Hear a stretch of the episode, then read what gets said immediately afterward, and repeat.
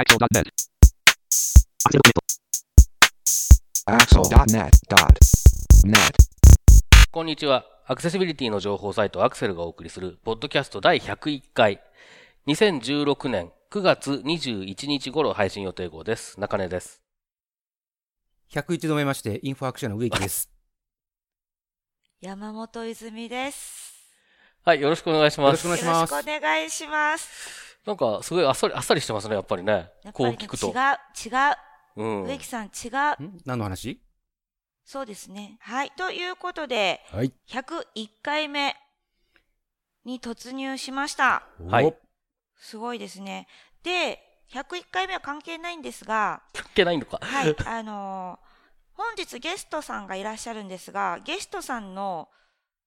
ちなんだ三島クイズイエーイ 第1問。第1問。第一問はい。第1問。じゃじゃん。三島市政70周年を記念し、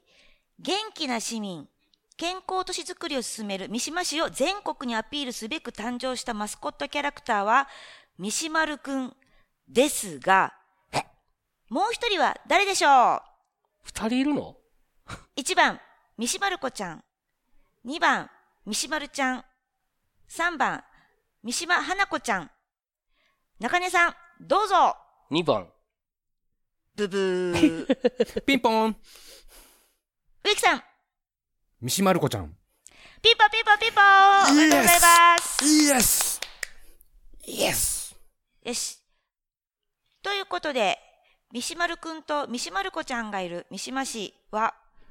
うなぎが美味しいそうなので、今度行ってみたいです。です。以上です。あ、あそうなんだ。珍しいな。はい、えーと、あえーすいません。ちょっとあまりにも、えーあ、ここの部分があっさりしすぎるっていて、すっかり心の準備ができてなかったので、今ちょっとおたおたしてますけれども、早速本題に入っていきたいと思います。はい、ということで、えー今回は9月の2回目のお配信ということで、えー今もありましたようにゲストの方をお迎えしています。三島市にちなんだ方というか、ちなんでるわけでもないよね。という、そういうゲストの方ですけれども、はい。えー、まあ、9月の配信といえばおなじみ、といえばおなじみですね。えー、自己紹介お願いします。はい、えー、自称準レギュラー、えー、ユニバーサルワークスのセイケと申します。よろしくお願いします。はい、よろしくお願いします。お願いします。ヒューヒューヒューヒューいや、もう本当にね、清家さんがなんだかんだ言って一番、えーゲストとしの、えーで出てくださっている方の中では回数多いはずなんですよね。えー毎年9月の回が多分これ3回目ですか ?4 回目？えっ、と、4回目だと思います、4回目ですかね。はい。で、えーついこの間ね、あのーえーっと、筑波技術大技術大学の大学院の、えーご紹介の時にも出ていただいたりしているので、はえーということで5回目ぐらいという、おはい、あのー本当にありがとうございます。ありがとうございます。はい。で、えっ、と、まあ、あのーもうね、長く聞いてくださってる方は、えー、大体察しがついてると思いますけれども、えーなぜ今回、清家さんをゲストにお迎えしたかというと、えー9月といえば、えー9月といえば、はい。ユニバーサルワークスさんの自治体サイトアクセシビリティ調査が、えー夏休みの宿題のように、えー8月中にいろいろと行われて、そして9月の1日に毎年発表されるということで、今年も発表されましたので、その結果が。えーそれについて、えーいろいろとご紹介いただいたりとか、調査をされる中で、感じられたこととか、そういったこと、まあ、あの、もちろんウェブ上にね、出てる情報とかもありますけれども、えーそういったことも含めて、えー出てないことも含めて、いろいろと伺いたいな、というふうに思って、えーご出演いただいています。はい、ということで、まず、あの、今回ですけれども、あの、そうですね、調査、調査の概要というか、どういったところに注目をして調査をされたのかというところから教えていただけますか？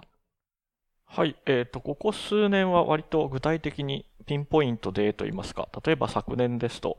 えーコントラスト比。で、一昨年ですと、文字サイズの調整機能の動きっていうふうにしてきたんですが、今年は、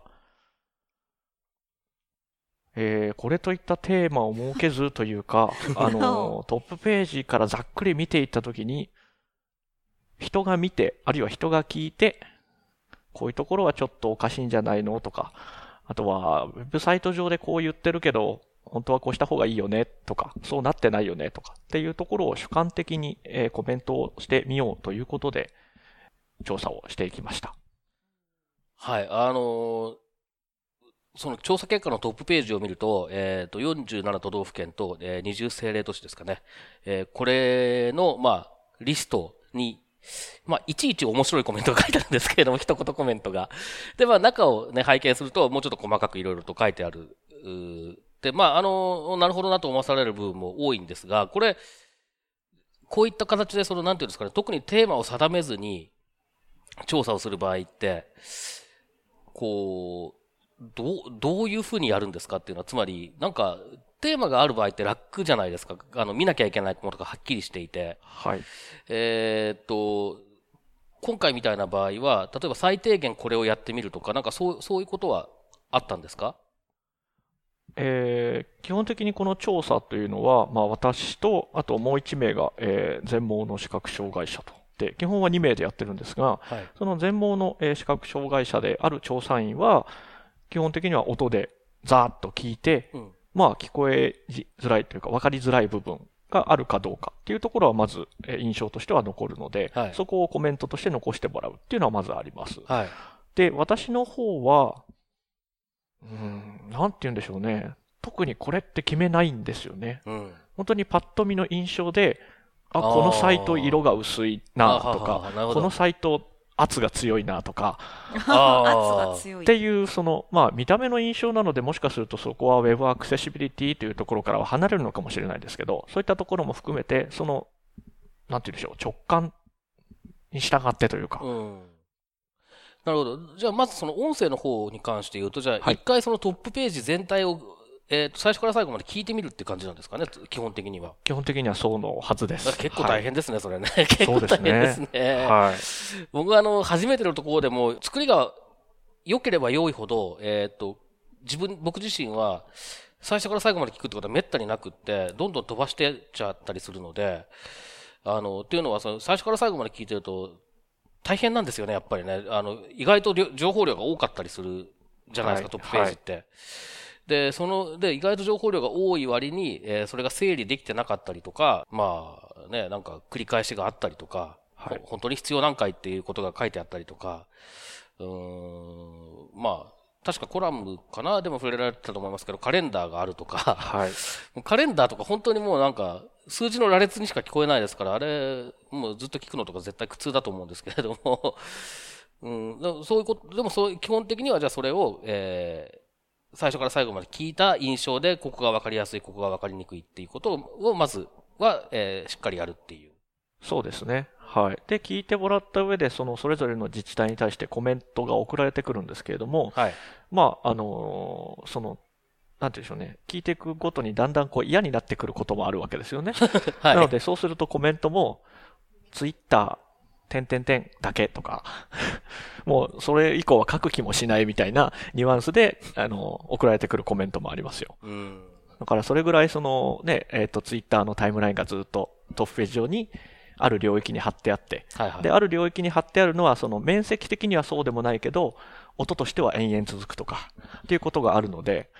その辺が割と、あの、不快感を伴ってコメントとして送られてきます。そうですよね。あの、今、そう、ツイッターっていうのでお気づいたんですけれども、あの、自治体のサイトにそういうのがあるのかどうかは僕はよく、あんまりよく知らないんですけれども、あの、ツイッターのタイムライン表示してるところとかって、はい。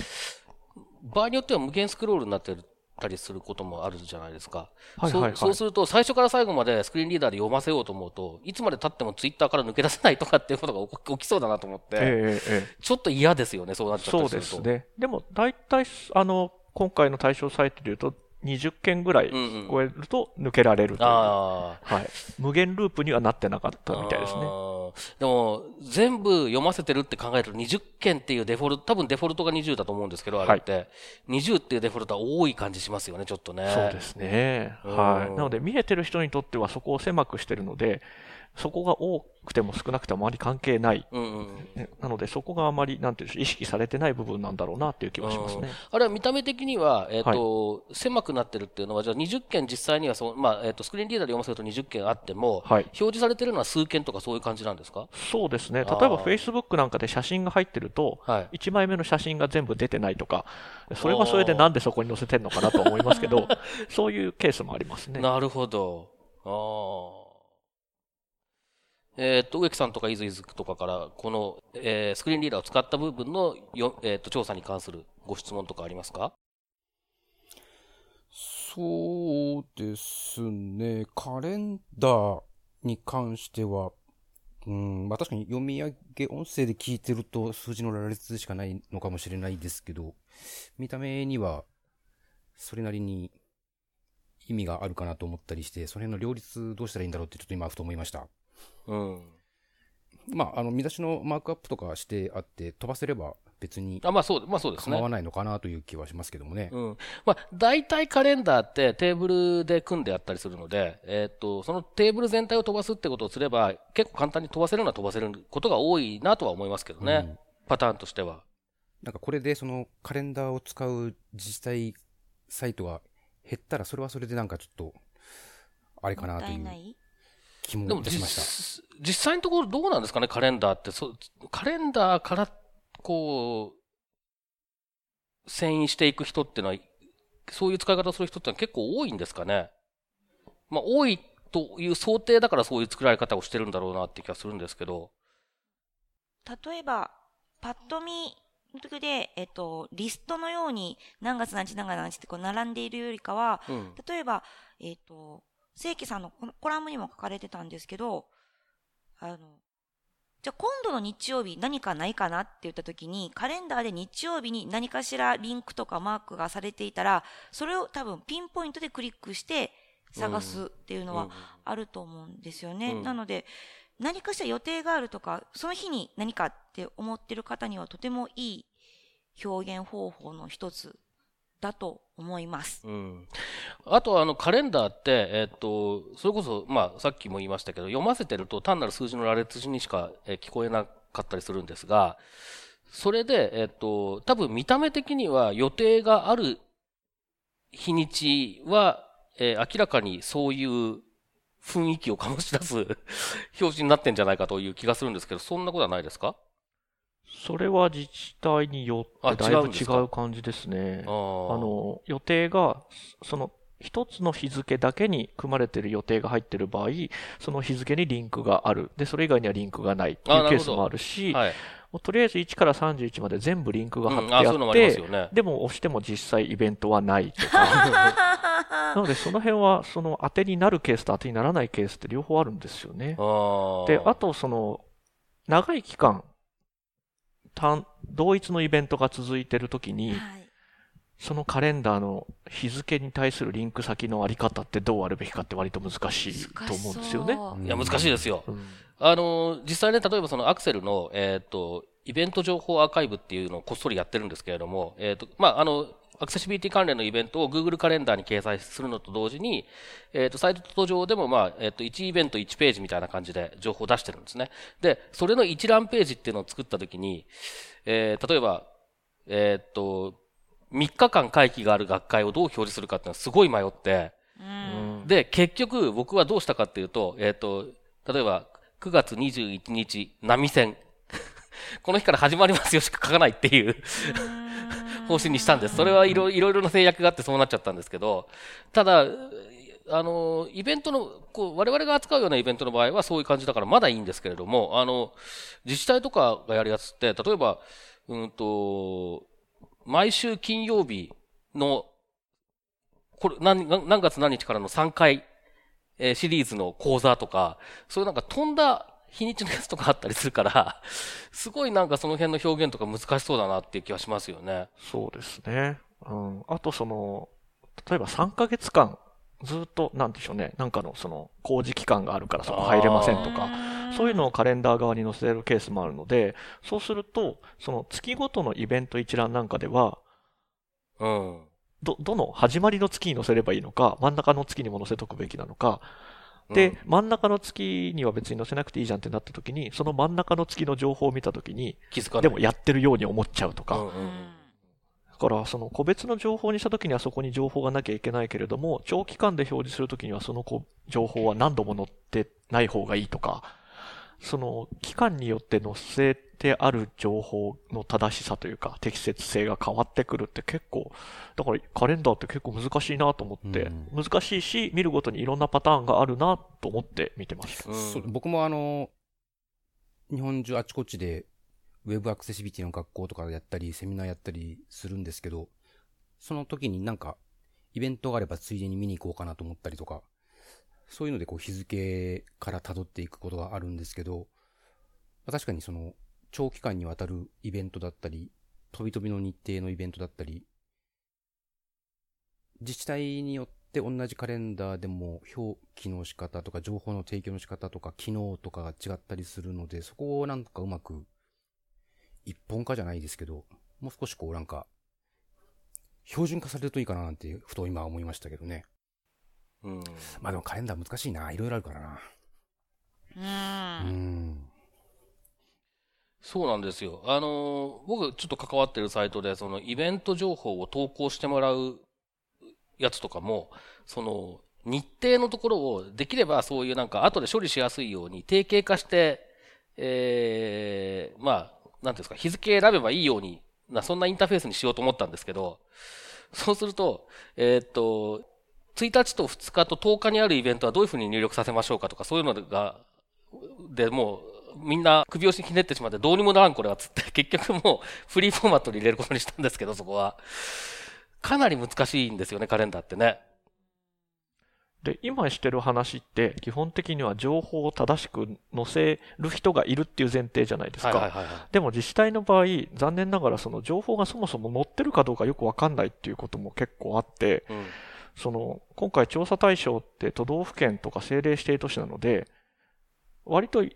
その、まあ、どこまでイベントとするかは別としても、割とカレンダーに掲載すべきイベントってたくさんあるはずなんですが、うん。月に6日間ぐらいしかイベントがない。で、そんなわけないわけですよねうん。その例えば保険、保険というかその、健康診断がこれいついつあります。税金の相談いついつあります。うんで、週末にはどこどこでお祭りがありますっていうのを載せていくときに、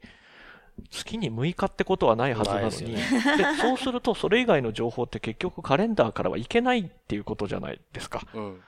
なので、そのカレンダーってあるけど、それ、そこにどれぐらいの担当者がちゃんと載せてくれるかっていうところの疑わしさがそもそもあるサイトっていうのがあって、そういう意味では頼りにならないっていう状態も結構あるんですよね。で、うん実際そのサイトの中見ていくと、割と大きめのイベントが、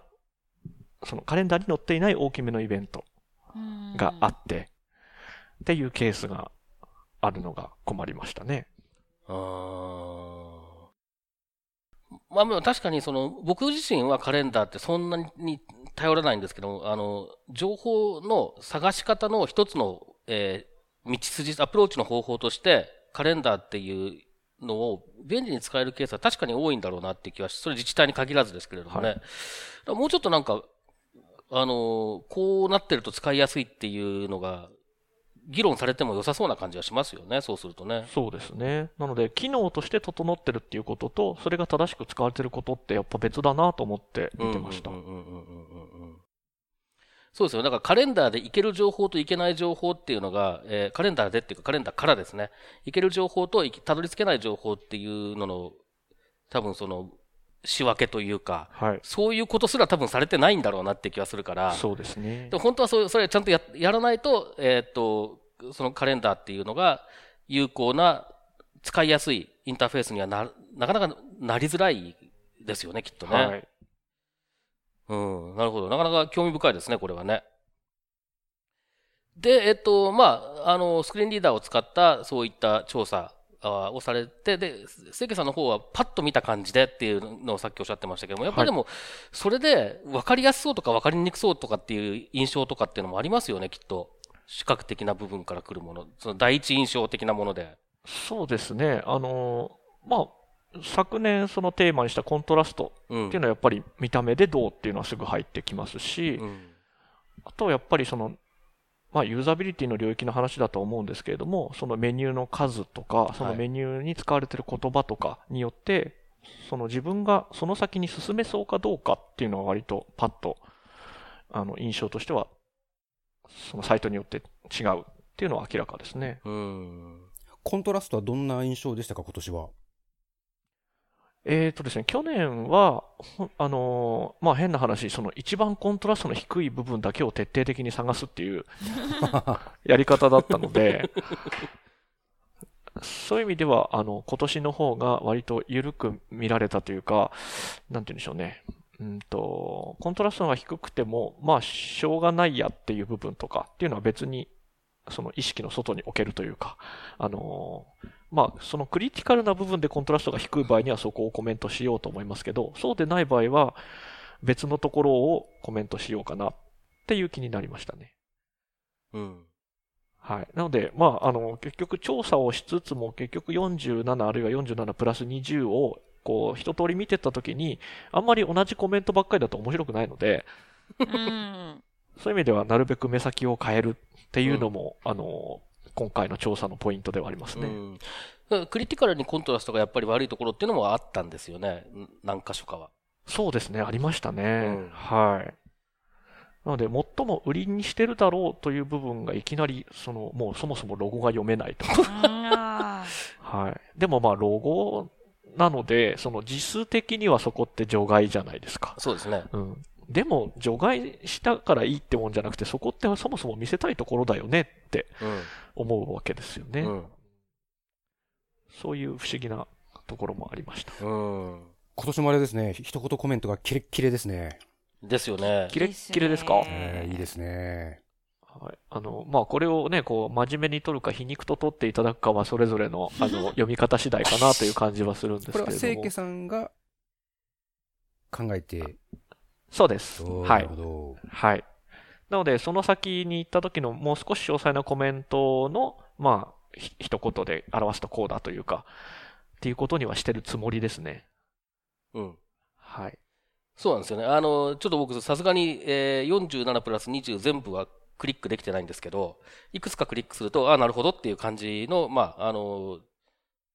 詳細、詳細っていうほど詳細でもないのかもしれないけど、も、そうですね。はい。比較的しっかりとその、なんていうんですかね、全体像がわかるような、あーそういう説明が書かれてるので、もうやっぱり読み物として結構面白いなと思ってあー 拝見してましたけど、はい。ありがとうございます。はい。えっ、と、まあ、あの、一番良さげなのは島根県っていうのがね、あの、ありましたけど、はい他に特に印象に残ったところとかありますか？えっ、と、いい方で印象に残ったのは、島根県以外にはないですね。ああ、そうなんだ。あはい。というか、島根県が本当に印象がすごく良かったので、あもう本当にそこだけは、なるほど。じゃあしあの、お伝えしようとちょっ思いましたと、。ちょっとどっかが少々いいぐらいじゃ、かて太刀打ちできないぐらい島根県がいいってことそうでね。ですすね。うんなので、もともとこの調査自体はそのランキングを目的としたものではないですし、はい。どこがいいとか悪いとかっていうのを明確には言っていないんですけれども、うん。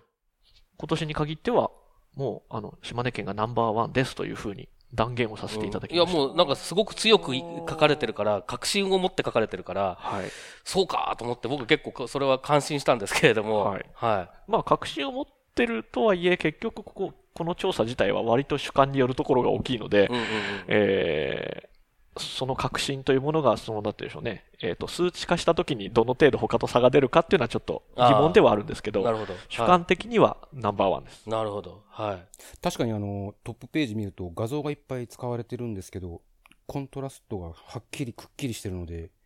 私にも非常に読みやすうございますよ。うんいいですなはい。で、去年もその島根県はコントラスト比だけの調査でも、まあ一番コントラスト比が高いっていうことで、えー数字的にも出ていたので、それがちゃんとページ全体の印象としても良かったっていうのが、あの、なんていうんですかね、嬉しいというか、あの、その色だけじゃなくて、全体的な品質としてちゃんとやってるんだろうなっていうのが伝わってきて、それは良かったですね。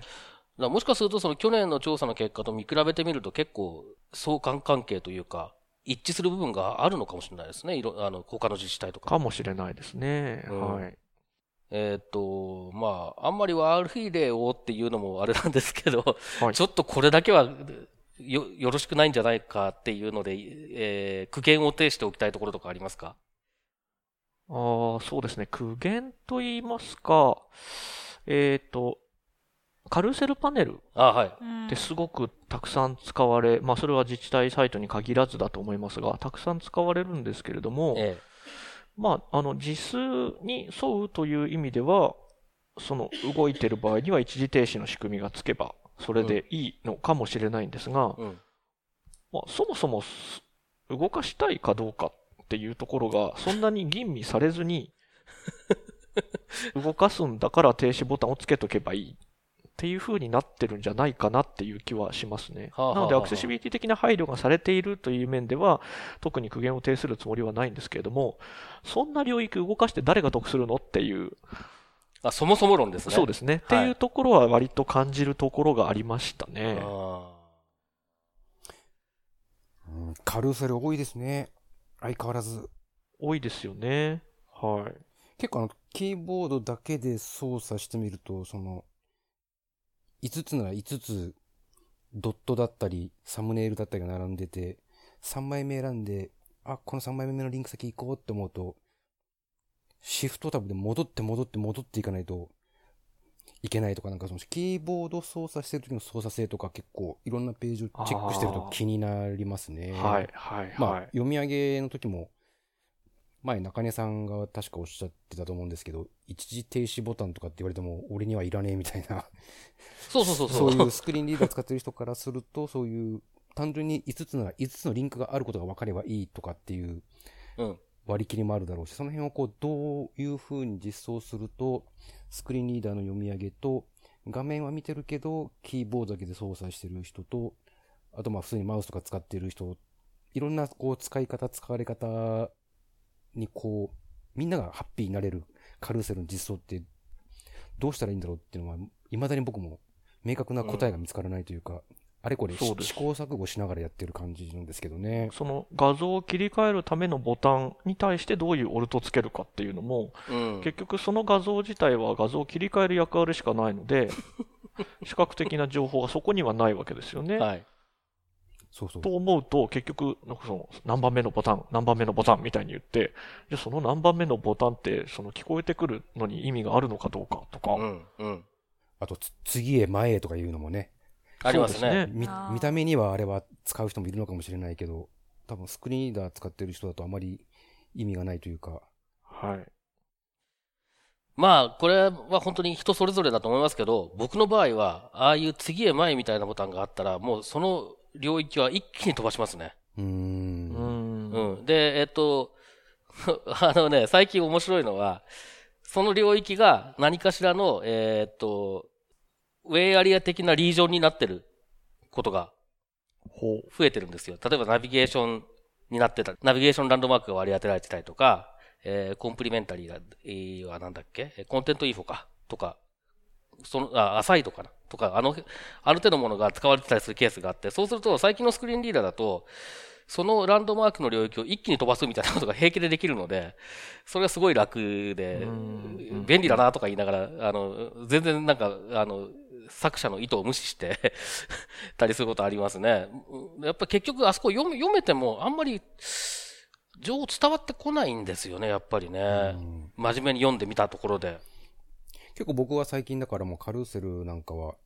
5つの画像が切り替わるんだったら、スクリーンリーダーには5つのリンクが聞こえれば、もうそれでよしにしてますね。うん僕もそれでいいと思いますね。うんうんそれでそのリンクにちゃんと、ちゃんとしたリンクラベルがついてれば、うんリンクテキストがついてれば、まだそれはクリックしてもらえる可能性あると思うんですけれども、そうじゃないとちょっとなんかもう、邪魔なものとしか思えなくなっちゃったりしますからね。結構。ああと苦言で思い出したんですけど、はい。あのー、ウェブアクセシビリティに取り組むっていうこと自体ってすごくいいことだと思っているんですね。うん。で、いいことだと思っていますし、ウェブアクセシビリティ基盤委員会という団体に私は所属をしていますけれども、まあそこではその、えー方針をこういうふうに立ててくださいとか、こういうふうに試験結果を出してくださいっていうようなガイドラインも、えー公開をしていて、で、それに従ってやっていただいている自治体さんも多いと。うん。なので、その団体に属している立場からすると、ありがとうございますというか、はい。あの、そういう立場なんですけれども、今回のその調査をやっていた立場からすると、方針を1回出して、その方針の期限が過ぎてるのに、2年間放置ってどういうことやねん。っていううん。その、ねなんて言うんでしょうね。ややっていただいてること自体はすごくいいわけですよ。その取り組んでるっていうことの表明も、その取り組もうという姿勢も。なので、そこをこう、あんまり、なんて言うんでしょうね。あの、こう、苦言を呈するのは良くないなとは思いつつも、そうは言ってももうちょっとなっていうところで、どの立場で何を言ってあげたらいいのかっていうのは、あの、悩ましい悩ましいですね、そこはね。はい。なので結局、やった、やったせいで文句言われちゃうってかわいそうじゃないですかで、できれば褒めるべきだと思うし、うんうんそういういい事例であれば紹介をしたいとは思うんですけれども、だからといって、その正しくないものが広まってしまうっていうのも良くないし、うん。はい、そこは常にどういう表現にすべきかというのは、あの、困っているところではありますね。今日もちょうどあの、ウェブアクセシビリティ基盤委員会のミーティングで、清家さんとご一緒してたんですけど、あの、一般企業の方針とかを結何件かこう見ていて、まあ前からそうなんですけど、2004年版の字数を参照したまま、はい。そのページが更新されていなくて、うーん、この企業には空白の10年があったんだなとか、あと、そうですね、まあ、W3C のガイドラインを参照していても、WCAG1.0 って言ってるところが未だにあったりとか、うん。なんかそこは、ね、まあ、実態として、継続、取り組みが継続されていないのかもしれないですけど、ちょっと放置しておくのは、一般企業でも、公的機関どっちでも、ちょっと逆にマイナスの印象を与えかねないので、ちょっとそこは皆さん注意してもらえるといいなとうん。思いましたうん、そうですね。本当にそうですね。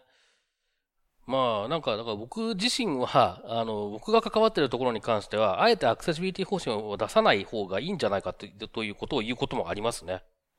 あの、最低限のことは当然やるわけですけれども、それで方針を出してしまうと、その、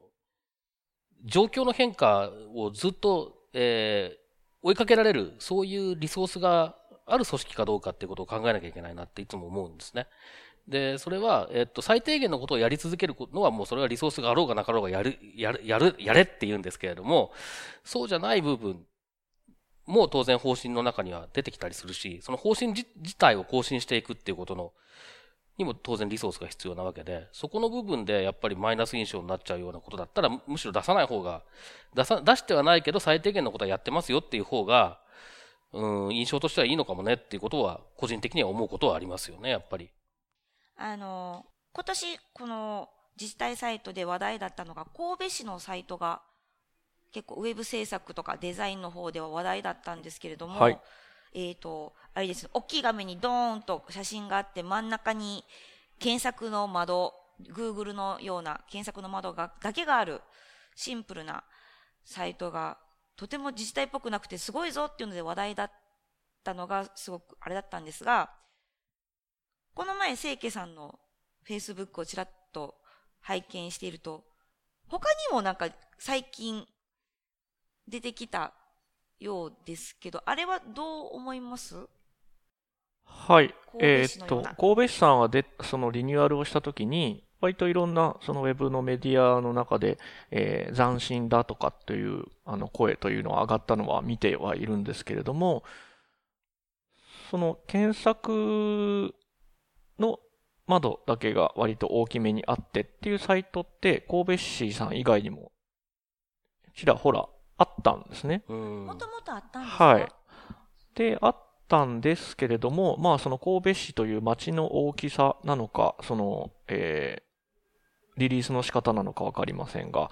まあ、クローズアップされましたと。で、ただ、その神戸市さんがクローズアップされたのって、結局、この見た目の話だけじゃなくて、正しい検索をしてもらうためにどうするかっていうところもちゃんと考えた上での、この割り切りだと思うんですよ。これ、つまり、その検索をするときに、その予測のキーワードを本当に数千という単位でパターンを用意していて、で、それに対して適切なページに遷移するように設定がされているっていう前提があってのこの割り切りなので、えー、その今お話に出たもうな、その似たような街っていうのは、その表面的なところだけ、つまり見た目だけ似せてしまって、検索の機能はそこにあります。でもそこで行えることは単に検索ですってなると、神戸市さんがやろうとしていたことの本当に上っ面といいますか、表面的なところしか撫でていないので、そこの違いっていうのをちゃんとこの、え、参考にしたサイトの方は考えるべきだろうなっていうのは思いますね。なので、そのどこかで評価されると、それの見た目をこう踏襲するっていうのはよくある動きだと思いますけど、じゃあなんでそれが評価されたのかっていうところの本質的な部分っていうのを、ちゃんと見るべきだろうなという思いがします。あの、検索機能、サイト内の検索の機能って、やっぱり、あの、僕が関わってるやつなんかでも、えー、欲しいみたいな話が出てくるんですけど、それもやっぱり結構、安易につけたいって言うなって言いたくなることがあってですね。あのー、まあ、なんだろう、単純に、えー、データベースで、えっ、と、ありもののあ、もう既存のツールを使ってインデックスを作って、それで対応できるレベルの検索だったらまあつけられるけど、それ、その程度だったら別にみんな Google でこと足りちゃったりするから、本当はもっと細かく作り込んでいかないと、あの、欲しい情報、キーワードに対して欲しい情報っていうのが確実に提示されるみたいなことを、まあ、欲しい、あの、検索機能が欲しいって言ってる人たちは当然それを夢見てるんですけれども、実はそれって結構大変なんだよってことは分かってなかったりするので、うんうん、まあなんか、それは、あの、作る側の工夫がすごく大事だってこともあるんですけど、難しいですよね。なんかそこ、そこの裏まで分かってちゃんと、提案というか思いつきを形にしていけって言いたいけど、でも技術的なことまで全部分かってる人たちが作ってるっていうわけでもない、企画してるっていうわけでも必ずしもないと思うので、うん、なかなか難しいところはあるのかなとは思いますけど、でもやっぱりその、単純につけりゃいいってもんじゃないんだよっていうのはその通りだと思いますね。はい。で、例えばその Google 検索をサイト内検索に用いる場合でも、そのキーワードに対してどれをその最上位の、うん、えー、候補にするかっていうところもある程度カスタム検索なら設定ができたりとか、はいはい、そうすることでユーザビリティは上がったりするのに、そこもやってないとか、あるいはそもそもの検索対象になるコンテンツ側で、キーワードとなるべき言葉がテキストで入ってないとか、はい。はいはい、ありますそうしたら検索されるわけないのにっていうところなわけですよね。なので、そっちとセットで検索機能ってつけないと、精度が上がっていかないのに、ただそこに窓がつきました。これっていいって言われてるやつですよねっていう風になっちゃうのは安直だなという感じですね。ね検索についてなんですけど、はい。あの、私が普段お仕事とかでやってる案件とかでいくと、大概 CMS を使っているので、CMS でそのデータベースから引っ張ってくるっていう直接の検索を機能を使うことが多いんですけど、自治体のサイトって今日、今回いろいろ見ていくと、検索って Google 検索を使っているところがすごく多いなっていう気がしたんですけど、これは何か自治体サイトの作りとかで特徴というのがあるんですか？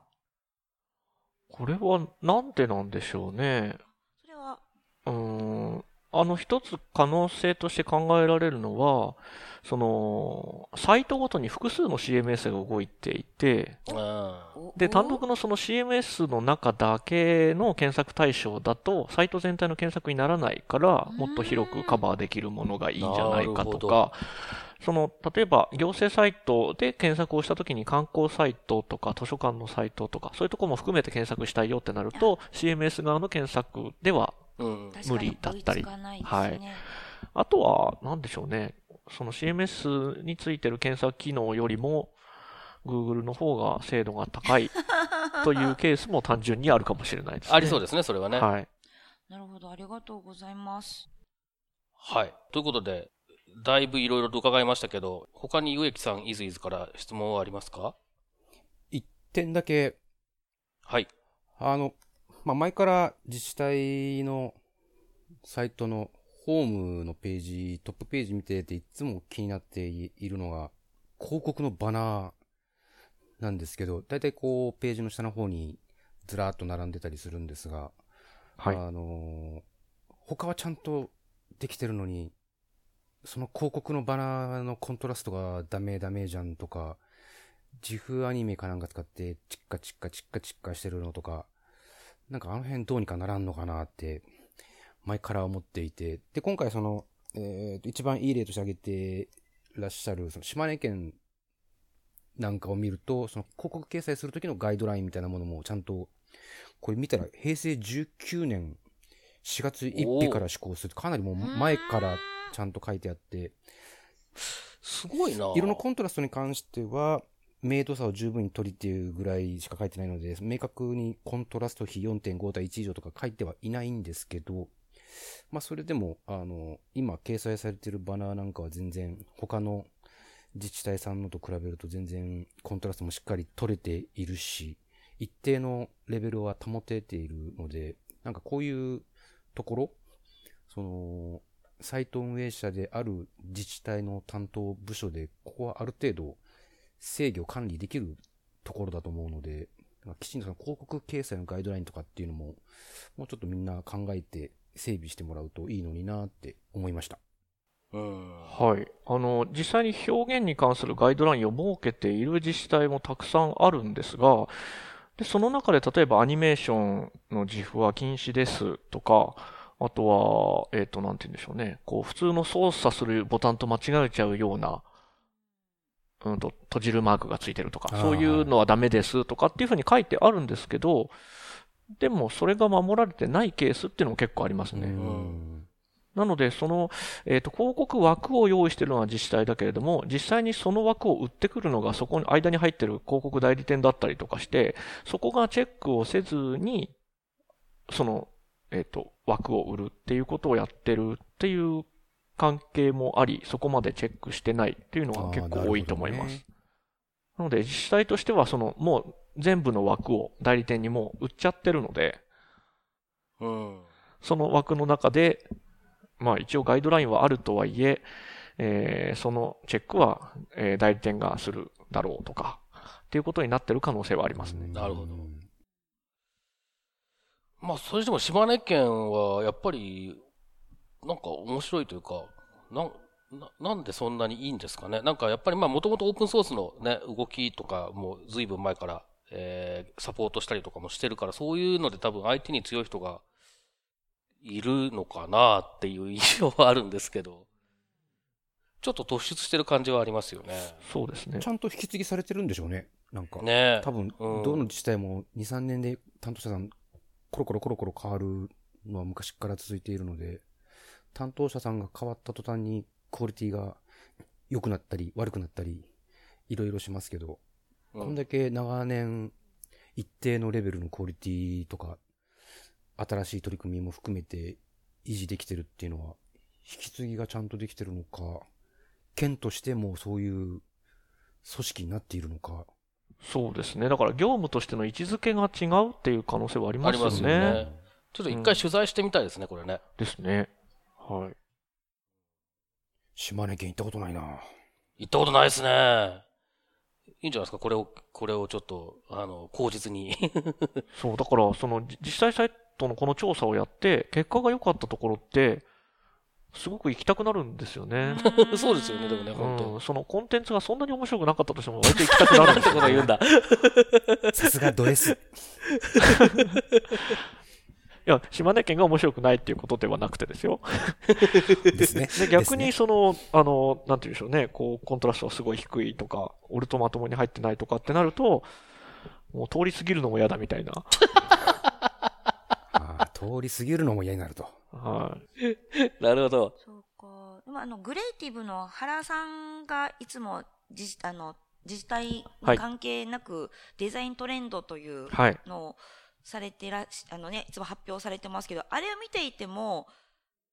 パッと見て行きたいって、ちょっと気になるとかっていう際、ね、はい自治体ってたくさんありますよね。あります。ね。はい。すごい、あの、今回の清家さんのこの件ですけど、原さんがされてるのはもう市市区町村をされているので、はいいはいろんなもっとアイディアがたくさんあって、そうですねあれはす。ごい面白いですよね。はい。市町村の方がね、もっとその市の特徴を割ともっと重きを置いて出したりとか、ね。あの、うまい切り捨て具合ができるところもあるので、そこはあの、うん、いいなと思うところありますよね。うんはい。それに比べると、その都道府県ってやっぱり対象が広くなったり、うんあるいはその県内の市町村に向けた情報だったりっていうのも含んでくるので、割とちょっとターゲットが絞りにくいというか、えー、ね、その尖ったものにしにくいっていうところはあると思いますね。うんすいませんね。はい。えっ、と、清家さん、こ何か言い残したこと、宣伝等ございますか？はい。えー10月の19日に、えー東京でイベントがあります。おえー自治体サイト受発注のすすめというイベントを予定をしておりまして、はい。えーと私も、え3人の登壇者のうちの1人として、えーアクセシビリティを中心にお話をさせていただきます。で、自治体職員、自治体関係者の方には若干の割引もあるということですので、えーぜひご参加いただけると嬉しいかなと思います。えーウェブ解析士協会さんが主催をされるイベントですので、えー詳しくはそちらをご参照ください。これ対象はどういう人たちなんですかね？自治体の関係者がやっぱり主なんですか？あとは、あの、ウェブ解析士さんうん。ですとか、えー、まあ、あとはウェブ制作のされる方ああ、なるほど。ということになると思いますね。あ、はいそっか。受注側も入るわけですね。受注側と発注側とって感じですね、多分ね。なので私は、その、主にアクセシビリティの話をさせていただくんですが、えー、まあ、ウェブ解析士協会さんが主催ということもあり、その、アクセス解析というか、ログデータの活用という部分の話があったり、あとは、えっ、と、表示速度とか、そのあたりの向上をするというような話もあったりですね。あの、割と、あの今までにない方向性のイベントになってるかなと思いますので。面白いですね。はい。はい。じゃあ、そんなところでよろしいでしょうか？はい。はい。はい。はい。えー、ということで、えー今回のゲストは、えーユニバーサルワークスの清家淳さんでした。ありがとうございました。ありがとうございました。ありがとうございました。ということで、本日のポッドキャストは以上です。はい、どうもありがとうございます。また次回です。またねー。またねらこのポッドキャストへの皆さんからのご意見、ご感想を Twitter、Facebook、サイト上のコメント欄、そしてメールで受け付けています。メールアドレスは feedback.axel.net feedback.axel.net です。なお、いただいたコメントなどをポッドキャストの中でご紹介する場合があります。それではまた次回。うん、そのコンテンツがそんなに面白くなかったとしても割と行きたくなるんですよね。さすがド S。